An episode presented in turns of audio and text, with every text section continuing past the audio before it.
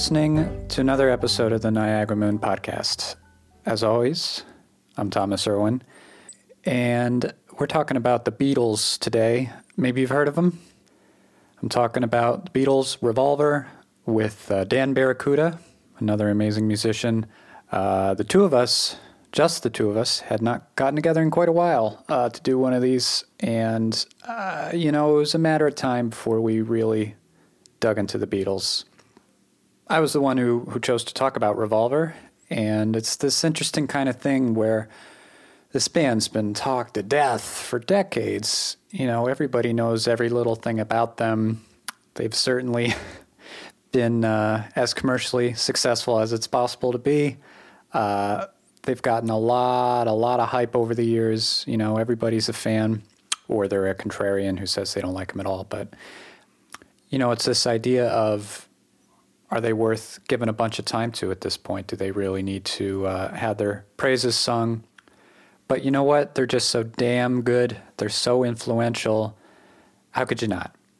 Pay pay credit where credit's due. Uh, so if you want to indulge myself and Dan Barracuda now, we're gonna really dig in depth into one of the uh, most exciting albums from the band's career. Let's do it. Three, four, one, two.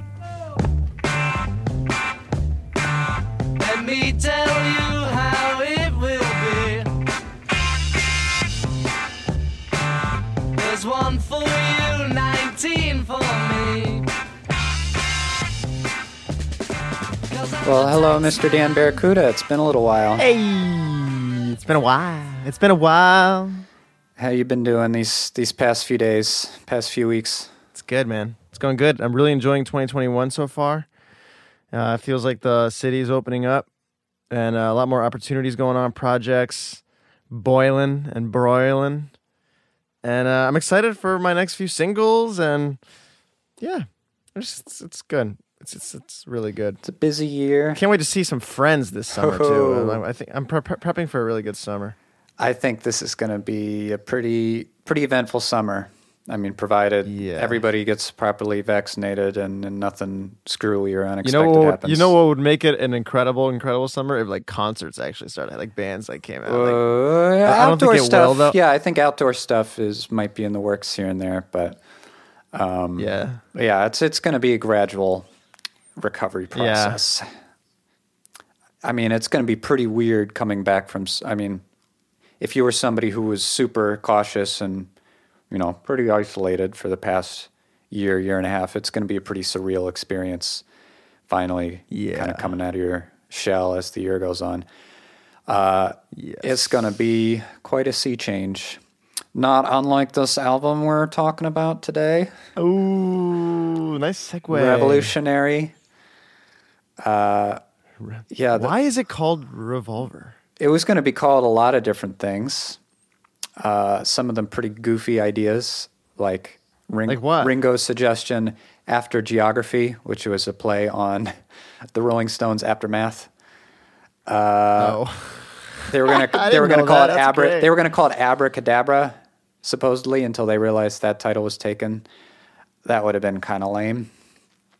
That would have been lame as hell. So some other ideas uh, included John Lennon's suggestion of four sides to the circle in response to McCartney's idea of magic circle.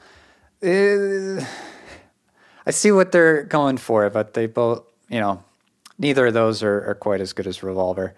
Uh, somebody else, I somebody suggested pendulum. I think pendulum's kind of cool. It could have been pendulum. That would have been crazy. So progressive. And then you had Bubble and Squeak. That's a that's a no from me. Beatles on Safari. that's also pretty rough. wow. That that's, just. But I mean, that's kind of the the trend they were on up until this point. Like Beatles for sale. well, what's what's Rubber Beatles. Soul come from? That I don't know either. I didn't uh, do that much extensive research. I That's also a I'm also sweet name. I realized I was kind of getting prepped for this week. I don't know a ton of Beatles trivia. I mean, I, I kind of do. Like I read Geoff Emerick's book, which is Mm-hmm. probably my first suggestion to anybody who really wants to read up or become knowledgeable on like this period of Beatles history and all the groundbreaking stuff they did with music. I, th- I think uh, the engineer Geoff Emerick, coming at this through through his eyes and his recollections, is uh, was pretty cool. You know, because he was there. He was extensively involved in. He was really young too. He was, like 19 20. years old when he started with them. Wow. Yeah, and Revolver was his first album with them. Uh, you could make the argument that that gives uh, this album a lot of its uh, newness and its its punch is the introduction of of him into the mix and Geoff Emerick's uh, groundbreaking recording techniques. I mean, all that is super well documented. But Now, was he groundbreaking because the Beatles, like, because like how they would direct him, be like, I wanted to do, I wanted to like, to, you know, or was he just like a prodigy and he was groundbreaking? I don't think he had proved himself yet. He just he had. I mean, he paid his dues a little bit, and he he got into the EMI system. Obviously, very young, but it's. I think everybody was discovering things together. The Beatles wanted all these crazy new sounds and experimental approaches at the same time as they had this guy Emerick coming in who just wanted to do a good job and learn and give them what they wanted. And it was this symbiotic relationship um, where you had an artists who were willing to break new ground and try things out, and then an engineer who's like, "Yep, I'm right there with you. I'll Great synergy, I'll yeah. put the mic. I'll put the mic way closer to the bass drum than you're quote unquote like supposed to, and get a whole new sound that everybody eventually wanted to copy from them.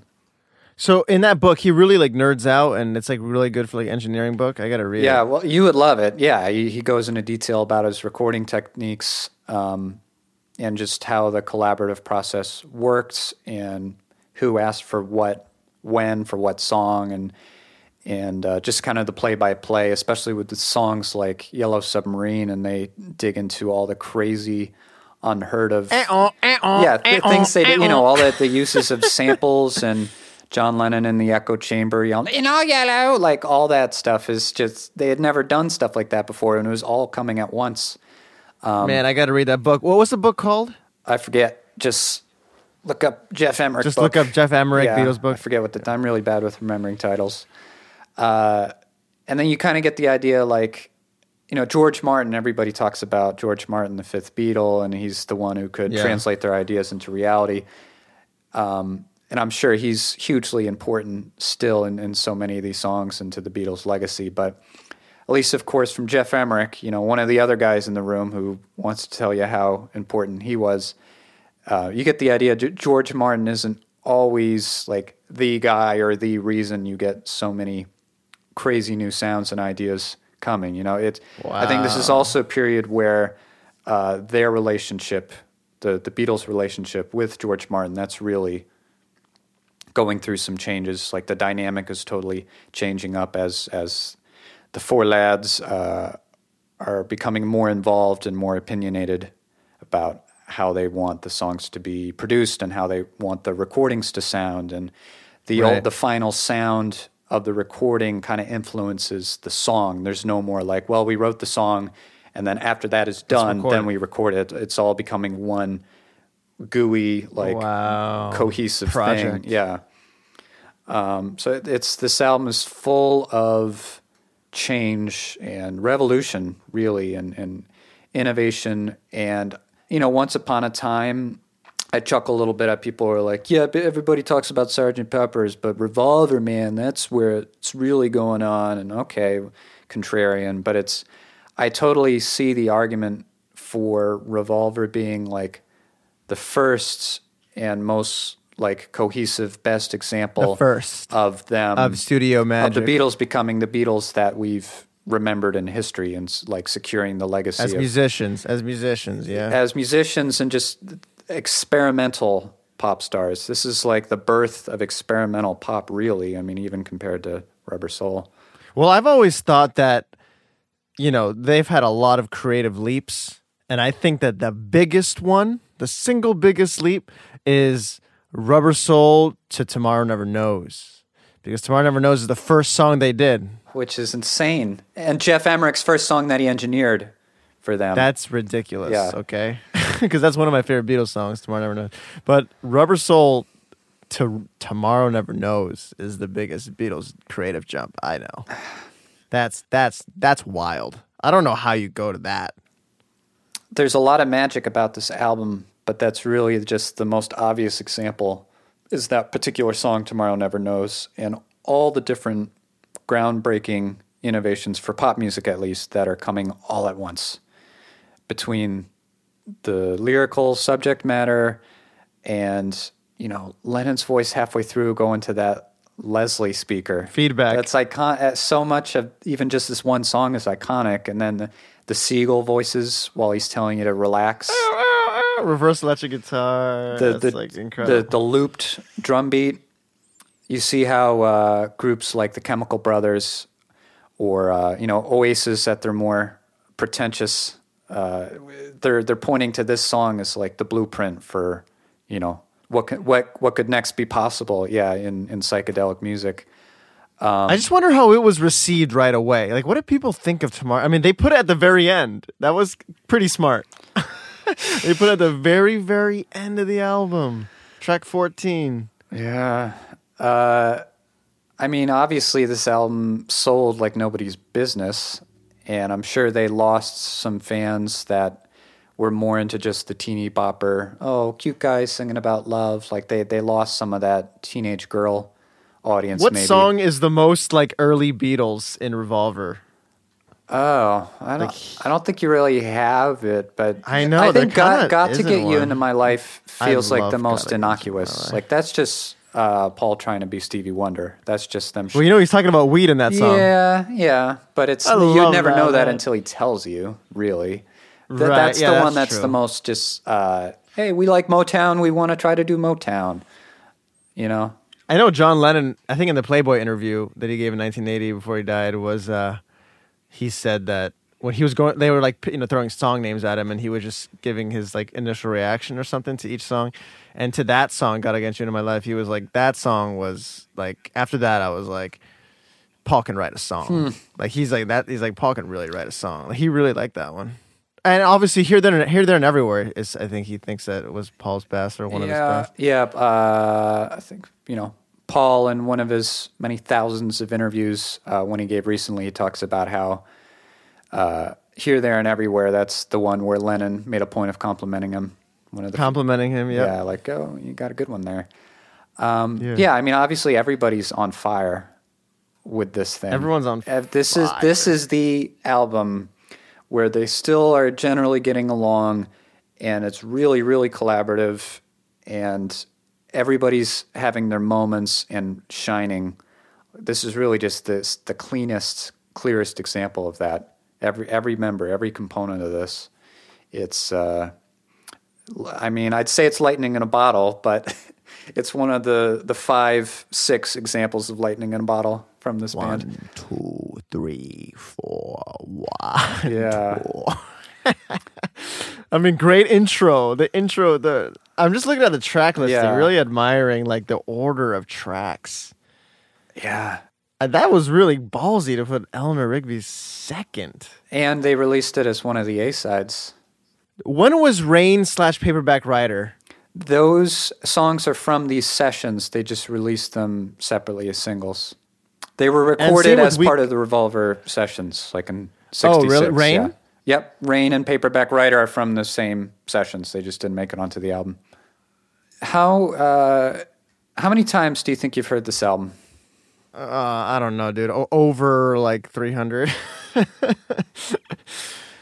I was debating even uh, if I was going to listen back to it or not for this week because it's like this is one of it's so ingrained in my noggin. right. It's just I listened to it over and over and over as a you know when I was younger.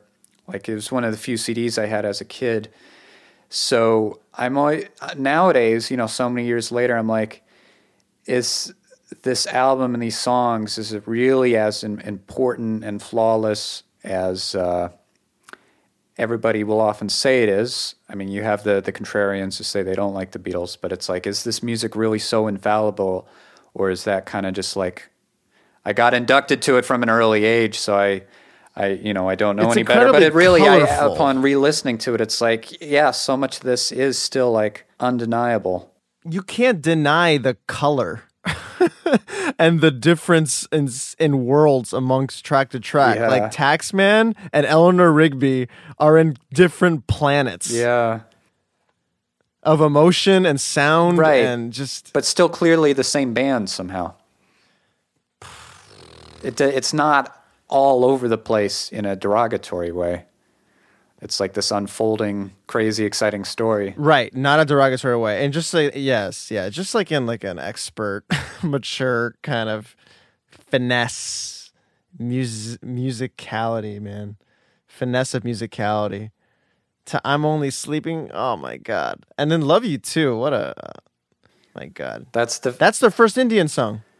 Essentially, yeah. It's really, I mean, even compared to Within You Without You, I feel like it it has the most. It, it, it's it's got more energy to it. I, I still like Within You Without You, but Love You Too, is just full on to to my ears. Like, okay, this is raga now. Like we're I want to know how they got the I'll make love to you. right. What instrument that is? Yeah, yeah. Sounds so cool. Having you used an instrument like that in one of your songs? And Dan, Dan Barracuda? Not a Yeah, that buzzing. Somebody called it Uh, like it it, a sounds like a it. chainsaw taking down a tree in Vermont or something. Oh, Tony Visconti might have said song. that. And then here, there, and everywhere. Like they're probably that's probably like all their favorite songs on the album. Like their favorite song on the album. Just like how like everyone cohesively thought something was the best off Abbey Road.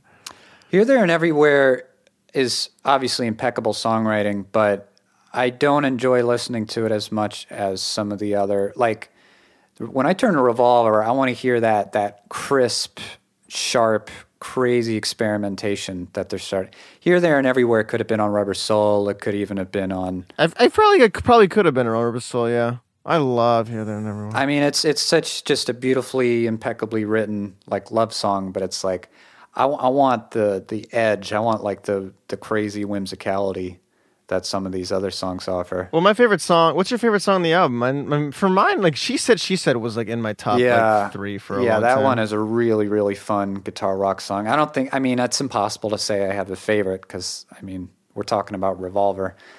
But um, when I was listening back recently, the ones that I was really bopping along to, as if I hadn't heard them a million times, listening to it on autopilot, as if I was still a you know a kid. Like the the ones that still hooked me in a in a really fresh way.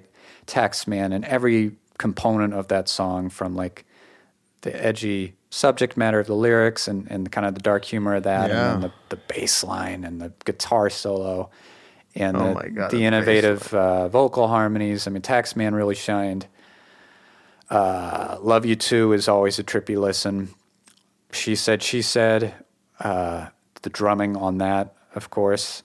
Uh, Yeah. Um, They put a fuck ton of compression on the cymbals on she said Yeah. she said, and that's what makes it go like. Yeah, and again, that's just one of the millions of things that appears on this record that people had never really done before in pop music. That that kind of sound and, and squ- squashing the the cymbals like that for effect. Uh, right. And Your Bird can sing. Yeah, classic, and it's so to its benefit that all these songs are so short and concise. Just Every step of the way, That's a huge influence on me too, man. Like I love Tool and stuff, but like I don't I, like I love long songs, but because of the Beatles, they, they're such a big influence on me. I always like strive to make things like pretty concise, and I I, I strive for like three and a half, four. I know they do like two and a half, three, but minutes. Like I strive for like three and a half and, and four minutes. I like con- I like how concise they are. They don't like they don't have too long of intros. They don't like drag things out. They end it or they'll, they'll fade out, and when it's appropriate. Like some like it's weird. Fade outs back then were like kind of abrupt. Like you can kind of hear it in like um like Good Day Sunshine. It just kind of like ends. Oh, I lo- It's I like, love the end. Good day sunshine. Yeah. Good day. Good day sunshine. I love when they do good- that, It just yeah. kind of ends. I mean, it I want to tell you has a sweet ending. Yeah, with the melisma that Paul McCartney injects at the very end. Oh, ah, so it's like what, Paul? Like you can do that too? Like, man. Now he was amazing in the studio. I heard that Paul like he was really good at communicating to the engineers, way more, way better than John was. In like Right, a well, like a nice more clear way. He was a diplomat, but he also had like the vocab, like he like understood things better. he was the most like musically learned. yeah, Uh, he just he had the probably the greatest like academic appreciation and understanding of of how different music worked and could translate and express ideas uh, in, a, in a clearer way. Lennon talked in riddles, kind of make me sound like I'm the Dalai Lama singing from the mountaintop or whatever. Yeah. versus- I want it to sound orange. I want it to sound orange. Paul, Paul could give you some more concrete things to work with, but then, of course, that's the famous pairing that works so well. Is Yeah. when Lennon is on and and he works. It's you know there there's a innovation and just an otherworldly, exciting element to his songs that you don't hit quite as often with McCartney contributions. Because, you know, McCartney's the guy singing Good Day Sunshine, uh, here, there, and everywhere. You know, there's still this nod to music tradition and keeping things sort of like, uh, you know, neatly tied up.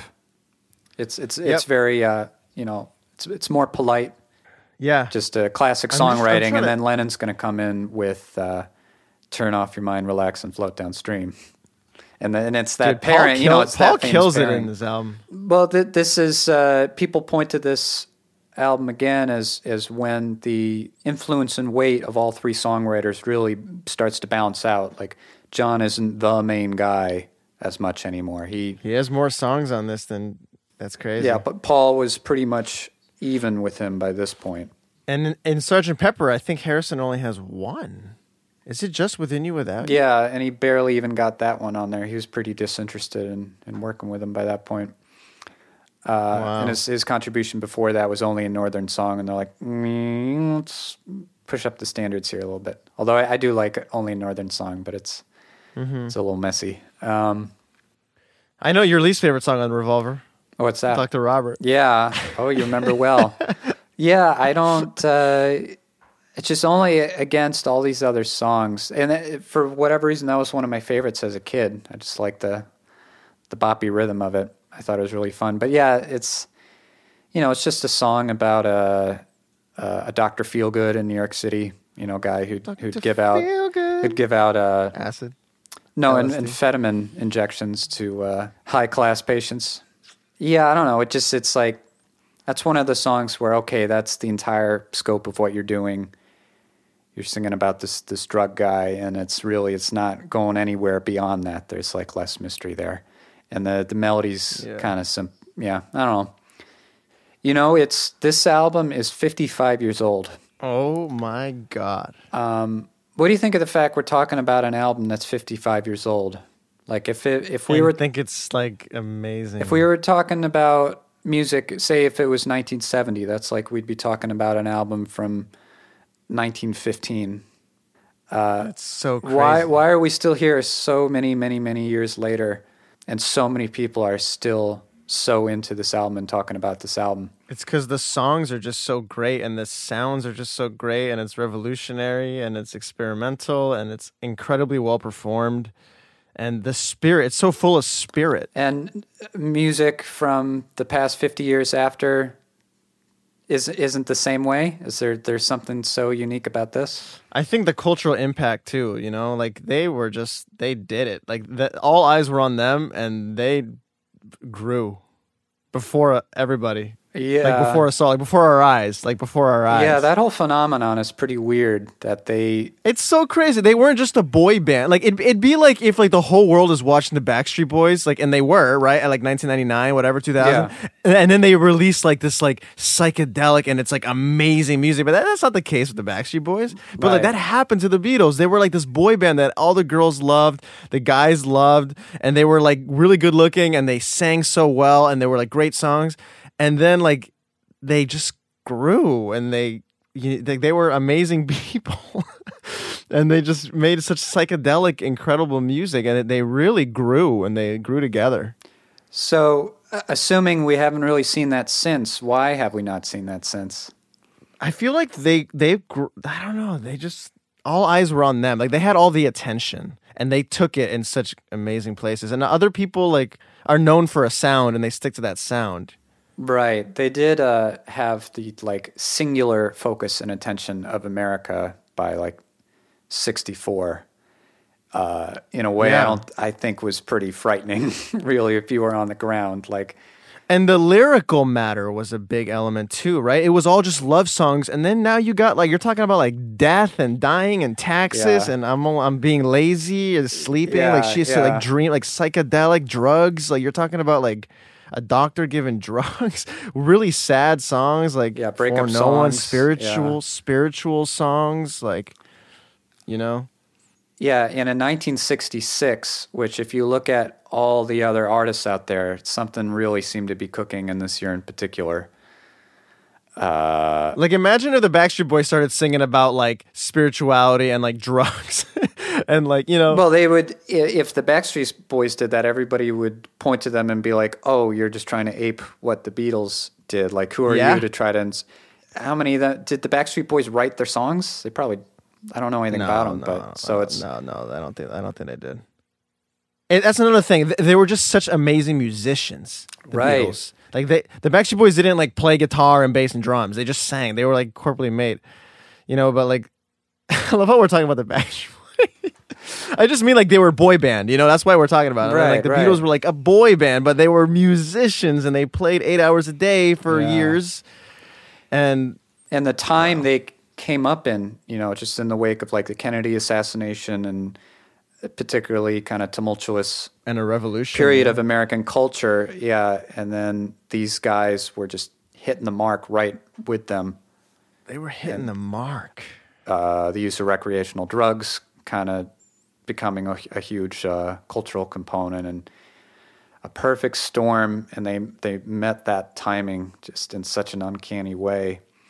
And it's like uh, nowadays, there's so many more things that would compete with a fan's attention. But like video games are are at this point, I think, so much more relevant and, and taking up people's attention than like a band of four dudes playing instruments.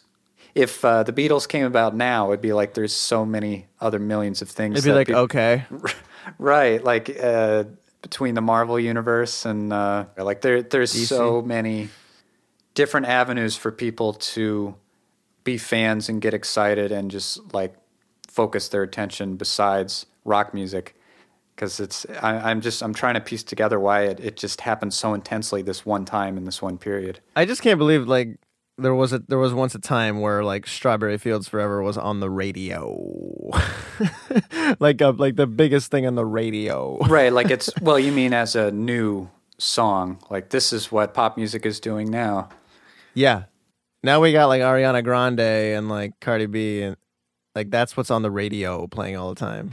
And it's also like who's listening to the radio anymore? I mean, is that if you're someone who's like getting into music and interested in music, are you just going to the FMA. Well, not even just radio, just top forty. Like, yeah, if you go to a store, if you go to a bar, like that, they're like, or a, s- you know, like on the mall, like Yeah. they're like, it's like the songs that you hear all the time when you're in like Target or whatever. Like, I don't know, man. I wonder if Strawberry Fields Forever was playing in stores. Well, I mean, that's also You're, the like, thing is it's it's not none of the none of those songs are they're not breaking ground now. Like I said, it's 55 years after the fact. They're super super famous, well selling songs. Like they're they're safe now. You know, you could play uh, most of the Beatles catalog in stores, and I don't think it would really raise any eyebrows. So I wonder when that time came that it, you know, the the, the uh, edginess or the shock of any of this wore off. Like when you could point to like, okay, people just sort of take it for granted now. Yeah. It's just super not like I want to hold your hand. You're literally like, let me take you down Yeah. because I'm going to. Like, nothing is real. Yeah. Didn't they record Strawberry Fields right after Revolver? Wasn't that like, uh, wasn't Strawberry Fields and Penny Lane the, one of the first songs they were like? What was the first song recorded in Sgt. Pepper sessions? again, you're asking me more stuff I didn't uh, prepare to research, but I, I, you know, it was within a year. Yeah. They And this is when oh they were still touring when they were barely they they were on their any of these songs last their last legs of of being a touring entity because last month. I think. between John's comment about how they were bigger than Je- Jesus, which super got was uh, that 66, 65? That was 66. He said that, and uh, that caused him a lot of trouble, and everybody really misinterpreted what he what he was saying there. I think I, it's interesting how he doesn't have a song about that. Why would you want to write a song about that?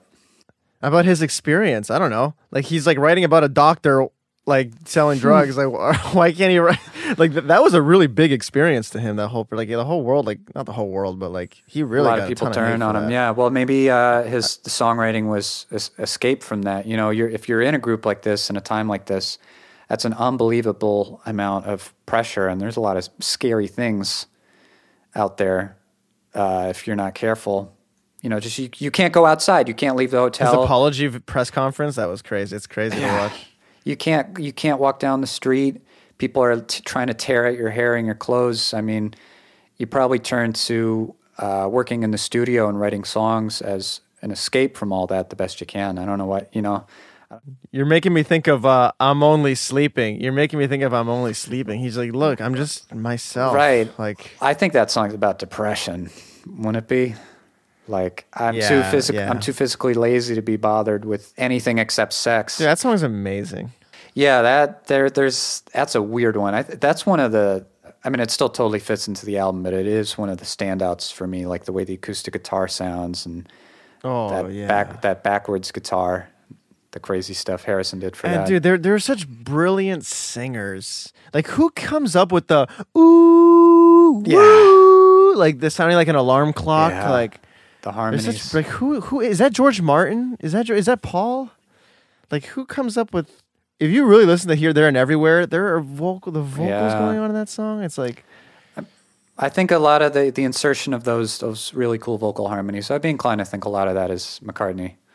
I really like Yellow Submarine. I was surprised by just how much I fondly feel about that song, and I Yeah. feel like it's one of it's like the heart of the album almost. I skip that one. I, I do skip that one a lot. I, pl- I played it so much. I, I worked at a at an enrichment center for kids for seven years. I played that song a lot. I'm like, I'm I'm all set with that song. But I love the way it sounds. Yeah, it's it's like if you have sort of a hacky cover of it, it quickly loses any of its appeal. You know, it's Yeah. it's just a goofy kind of surreal. It's like a children's storybook put into song, but it's just Ringo's vocals and all the sound effects that happen where they happen, and it tells such a like lovely, fantastical story. And it, there, I've had this weird thing with my brain now this weird thing happens where when they sing "We All Live in a Yellow Submarine," I hear Ringo's harmony more than I hear the main vocal. So I don't hear "We all live in a yellow submarine." I hear "We all live in a yellow submarine." Yeah, that's a yellow love that and it's so I didn't notice that until like ten years into listening to the song, and that's like what my brain focuses in now. And he goes, Yellow Submarine. like the things that stuck out to me listening to this album as a kid and like what I like hone in on now is weird how they're they're pretty different. Like I, I notice details in a different Yeah. way. It's pretty surreal. For No One is beautiful. Yeah. That's like I, I had um I had a guitar student. Man, this guy, this guy's amazing. He's actually a judge. And uh, he's a massive Beatles fan. And dude, oftentimes our guitar lessons a judge like uh, order in the yes, court. like a judge. That kind of Oh, judge? yeah. Okay. And um, super amazing guy. And he's a massive, massive Beatles fan. And sometimes our guitar lessons would just turn into just talking about the Beatles for an hour. And uh, and I, obviously every song I showed him taught, taught him how to play was a Beatles song. And um, he he he said that um, he thinks that Revolver is uh, Paul McCartney's prime vocally and how like and for no one is just like perfect paul that's paul at his absolute perfect perfection Yeah, that is uh, sometimes overlooked. Like, great example of Paul's uh, songwriting and performing. Like that is uh, maybe slightly underrated classic. Yeah, Yeah. that French horn, which apparently they gave the guy uh, Alan Civil, they gave him very little guidance on what to do there, but ah, flawless. Wait, no. I thought Paul had the melody in his head. I thought thought Paul knew exactly- Yeah, Paul would like hum that. He's like, I want this. And then they, because they were the Beatles, they could get any musician they wanted. And it was very rare for a French horn player to play that high. I think it's an F, like a high F. And that's what that melody uh, demands for. And so they got just got they just got the best horn player in Britain to just come in and, and he could just Are we are we confusing this with Penny Lane? No, I thought it was for no one. Okay. Yeah, we're we're playing uh, fast and loose here with with our trivia. um, yeah, that it's for no one is like just beautifully executed example of like melancholy. Like that's just such a perfect, not over the top. Oh, it's it's just the right amount of sentimentality. This McCartney guy, he's got depth. He's not all good day sunshine, smiles and and laughter. not. Which I like Good Day Sunshine too. I don't know why that that that song gets derision sometimes. I do, I do love it. I mean, the piano sound, the piano sound. yeah, and nice. it's just it knows what it is. It's really if it was three or four minutes long, I'd I It knows I'd what get it annoyed if it was longer. But it's just like you know Yes. what's what's wrong with just It's a so perfectly short. innocent, breezy, uh, just like earnest, you know, love pop. I, I, I think it plays that role wonderfully. dude, these songs are so short, dude. Good Day Sunshine's 209 and oh my oh And Your my Bird can god, sing dude. two minutes. And Your Bird can sing is That's 2 all you minutes. Because they're such simple songs. They're they're like, you know, they're childlike. They're childlike. You know, what would be the point in, in bloating it out another minute? Dude, the longest song, it's so crazy. Wow. Dude, I'm only sleeping and love you too and tomorrow never knows are all exactly 3 minutes long. Nothing is over 3 minutes in this in this Yeah, album. that would it would be really strange if these songs were longer. My brain can't even wrap around like what that would do to the listening experience. Yeah. That's crazy. The shortest song is 200 and the longest song is 300.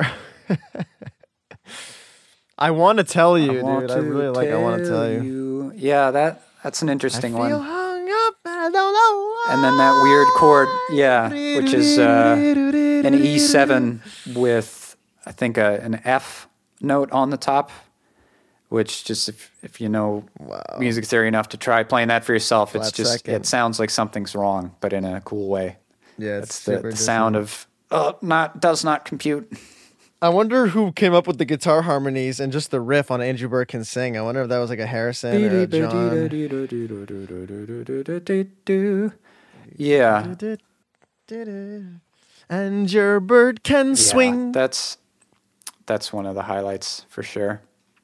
Uh, I think that might have been well. It's it's dual harmonized lead guitar, so it's Yeah. it's you know you achieve Yeah. that either by having like two people playing super tightly together, or you achieve that by doing overdubs. Um, I, I my guess would be that's Harrison doing his overdubs. Song's a party, Yeah. dude. Well, then there, there's a great outtake. Everyone yeah, just there's showing a great up. outtake uh, where uh, Lennon and McCartney are just cracking up and like can't even get through the song. Like they're just cracking up in the laughter halfway through. It's very endearing. I think I've heard that, yeah. So much spirit, so much spirit. I love Gotta Get You in my life. I think Paul sounds Ah. amazing. I love the outro. Yeah. Like, gotta get you into my life. I was alone. I took a ride. I didn't know what I was yeah, he's doing his, his. Stevie Wonder thing.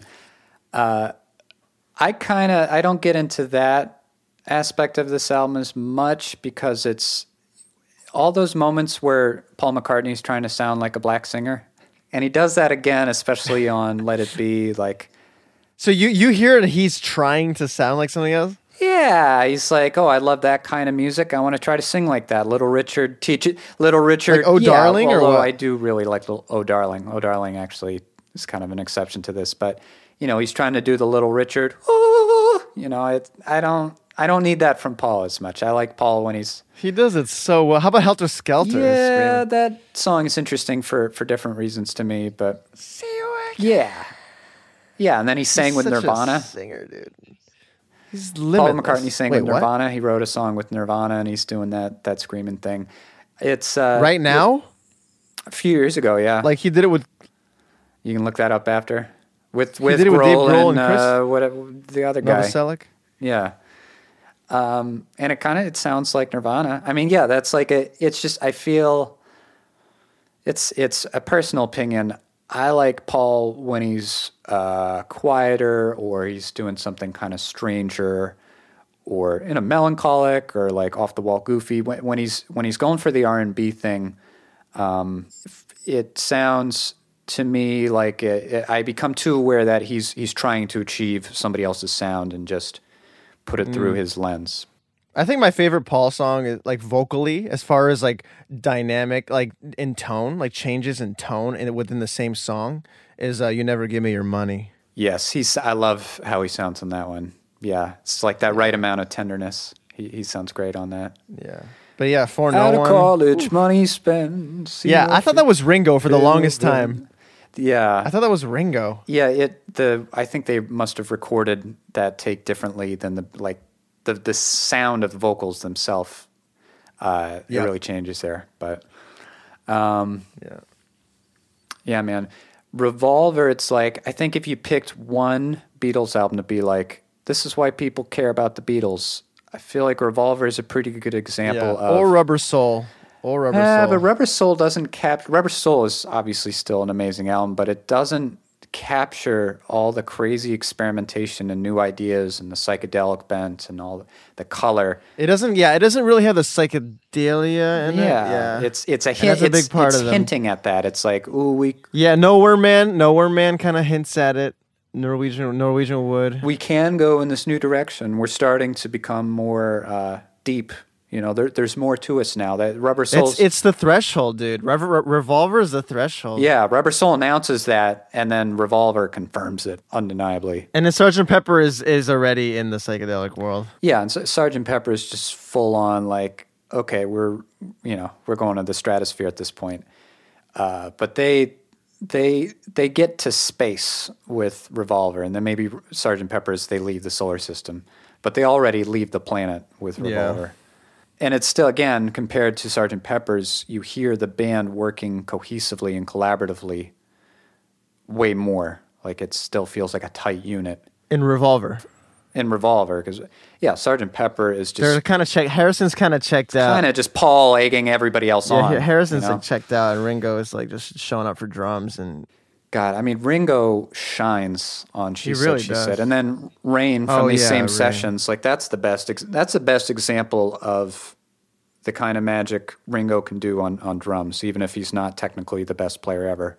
Like that's really his signature flair is on those songs. It's just so crazy how young they still are at this point. Like what Harrison's like 22 Yeah. or some 23 or 20. It's like Maybe 23, 24. Yeah, they're all in their mid 20s. Nobody's in their late 20s yet. they're like 25. they're like Um, 20. I guess Ring, Ringo barely. Uh, is Ringo the oldest? Ringo's the oldest, yeah. Or what's your favorite song on the album? You already asked me that, man. I can't just pick one. You can't pick I- one. I what if you had some- to pick one? If I had to pick one, I'd pick a different album. Uh, this isn't the kind of album where I really hone in so much on one song because it's they're all so short that it's really about the whole experience and just this like hyperspeed effect of this mood and then this thing and then we did this here like it's it just flies by and it's really that whole kind of almost cinematic experience of that 35 minutes versus like oh this one minutes. song is such a banger compared to all the others um What about gun to your head? What's your favorite song right now, like today? The song I want to listen to most right now, this minute, might be Taxman. Just I love Nice. the, uh, like I said, the the bass and the kind of the sinister, cynical nature of that. I I, I like uh, Harrison's edge on that one. I mean, it just speaks to the quality of the album that I don't even want to do that. I mean, you talk White Album, the peaks and valleys are more apparent. Like, oh, it kind of goes through a dip here. Oh, this is a really strong moment. Oh, like that's more of an up and down sort of experience. Um, this is just says so much as like a musical statement, and I mean, there's not really any other album that has such a crazy, important place in, in history, in the history of pop music and, and counterculture. Incredible. 14 songs. But then I must say, I feel a little, you know, so much has been said about this album a million times by a million different people, um, and it's gotten so much attention. I'm enjoying talking about it, but th- then at the same time, I'm like, you know, what what's what's to be achieved by digging so much um, into this ancient album and all these songs that everybody knows? It's like, uh, you know, what what meat is left on the bones. I mean, again, what do you think of the fact that we're so many, so many years later, Years. the Beatles take up so much of the limelight? Like, It's just inspiring. It's inspiring that like you that you It is, can. yeah. They proved. I mean, other other artists also have also proved it, even from the fifties, that yeah, you like in forties and thirties. You know that like you can really make timeless music. and I think music that can feel that timeless, I don't think had been quite this commercially successful before, and just taken in by everybody because of how ridiculously famous these guys were at this time. And it's that was actually you just touched on another thing, which is I came away from listening to this like I want to make music now. Like Oh, I- yeah. like I you know I, I go through peaks and valleys in terms of my motivation to like dig back in, dig back into the music software, get on the keyboard, and figure some ideas out. Um, listening to this, I'm like, I want to go. Like hearing about these guys and how little they knew. Really, I mean, this is just this is a bunch of crazy experiments that just worked. Well, they had the right of team. The the team, and but just also the raw talent and the the, the willingness to just try stuff out, um, but still match it with impeccable songwriting. Like this is this is one of the the albums where I'm like by the end of them, I'm like, all right, I want to go. I want to get some new Niagara Moon stuff going. Like it really gave me that excitement, you know. And even reading into the the techniques and and the behind the scenes of how they made it, it's it it's it's great uh, motivation, great creative fuel that I haven't had so much recently. Exactly. The o- the other side of the coin, though, is like you know before COVID hit, you still had shows. Feels like every other goddamn local show that would be going on was Beatles tribute. Oh, How many times have you heard Beatles Yeah. tribute? Uh, and just the amount of times these albums have been re- re released, remastered, talked about again, picked picked apart again. Let's make another movie about the Beatles, whether it's Love or Yesterday. It's like I mean, I can't wait to see the Peter Jackson one. Get back. That I actually did because because that's just raw footage of them that we've never been exposed to before. That feels different. That's not rehashing something. That's like that's getting a new piece of the whole puzzle. It's like discovering something. Yeah, it's like more unseen footage. Yeah, yeah. That that I'm actually like I I'm okay with nerding out over that. But I'm I'm in this weird place where it's like, you know, my own music. How many times have I either described it, other other people have described it as Beatles esque? You know, Niagara yeah, Moon. I borrow yeah, so much I get from that. so it's but it's like are we when are we going to be done talking about him too when are when are when are we going to have like room left over to to really celebrate other artists I mean, we haven't stopped talking about That's true. Beethoven. We haven't stopped talking about Beethoven and Bach and Mozart. These are so there, there's something about these man. guys where they're going to have the same legacy forever. and the yeah, forever. Just like just like Beethoven. staying power oh yeah. as Bach oh and- yeah. Oh yeah. so they're that level by mm-hmm. now Oh yeah. Yeah. And it's not just Wow. them. It's it's because of the team too. It's because of George Martin. It's because of Emerick. It's because of everybody else. Epstein. and it's yeah Ep, oh epstein that's the name of the guy i couldn't remember earlier yeah i mean epstein was a part of how they became such a runaway cultural Yeah. sensation i mean these guys could have been working on a much more modest budget and modest acclaim if the the, the movies you know the movies took off so much and the, just the screaming fans and it becoming such a cultural moment i mean yeah it's all these pieces spinning together, all these different gears working together. So I, I, I was, I was, I mean, the the music itself, it speaks for itself. So I'm like, do I need to speak for it? But then it's, it's also, you know, this is the core of what I'm getting to. It's like, it's such an influential part of what I do and my sounds and what I like. But then it just feels kind of overrepresented to the maybe the detriment of like future generations of pop musicians. So I'm like, where where do I sit with this? That's kind of something I was curious to explore with this episode. Wow. But Dude, Klaus Voormann. Um, sorry, Klaus Voormann played bass for John in the seventies. Klaus Voormann, a dear friend of the Beatles from their time in Germany, uh, he played bass on many a Beatles solo album, from from All Things Must Pass to Imagine. To he he was the go-to bass player for all the Beatles except Paul, uh, and he did He the did the cover, that's what I just for. Revolver. He got paid Yeah. forty euros for it and went on to win the Grammy for best album cover. It's such It's a good, such such, a good perfect album cover. Oh my god, look at this. Heads are exploding. Dude, so I saw a post that says 20 things you didn't know about Revolver. There's a host of amazing but uncredited names singing backing vocals on Yellow Submarine, including Brian Jones from the Stones, Donovan, yeah, they had a Donovan, big party. Pattie Boyd, mm-hmm. Marianne Faithfull. Yeah, they had a little party in the studio. They're all friends. Wow. It's the swinging '60s, London, the center of And it the all. seagulls on Tomorrow Never Knows is not actual seagulls. It's it, the it, the the distorted sound of Paul McCartney laughing to himself, probably like reversed. I did. I didn't actually know that. That's pretty cool. Wow. Yeah, they never played it live. They never because the song came out like within like a month of them play, being on tour still, and they never they didn't play any song. Yeah.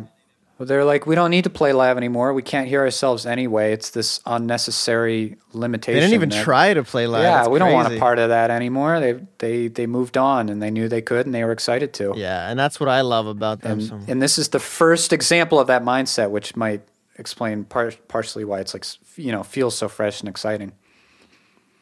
wow. Well, I mean, it's the Beatles, so obviously we could go on for hours, but uh, for for brevity's sake, how, how would you sum up this album in three words? Um, re- revolutionary. Uh, I was going to use that one. Innovative, uh, revolutionary, uh, colorful, and like spiritful. I'm gonna make up that word. Spiritful. Spiritful. Hey, if anything's spiritful, I think it's Tomorrow Never Knows. Whatever they're going on about in that. Well, in place of revolutionary, I'm going to say groundbreaking. Same thing. Crisp. Crisp. And playful. Nice. She takes a walk, ra da da da. The sun is shining down. I love when he goes, "Burn my feet as the ground." Yeah, yeah. Every moment, such it's full of such details and specific choices. Yeah. Um, so if you haven't heard the album before, definitely check, check it out. Definitely check it out three hundred times. Yeah.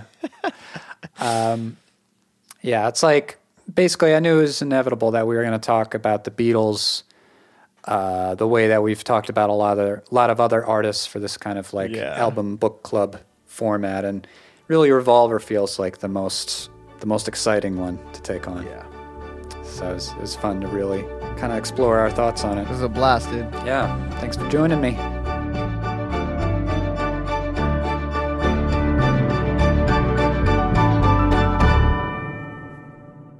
All right, we did it.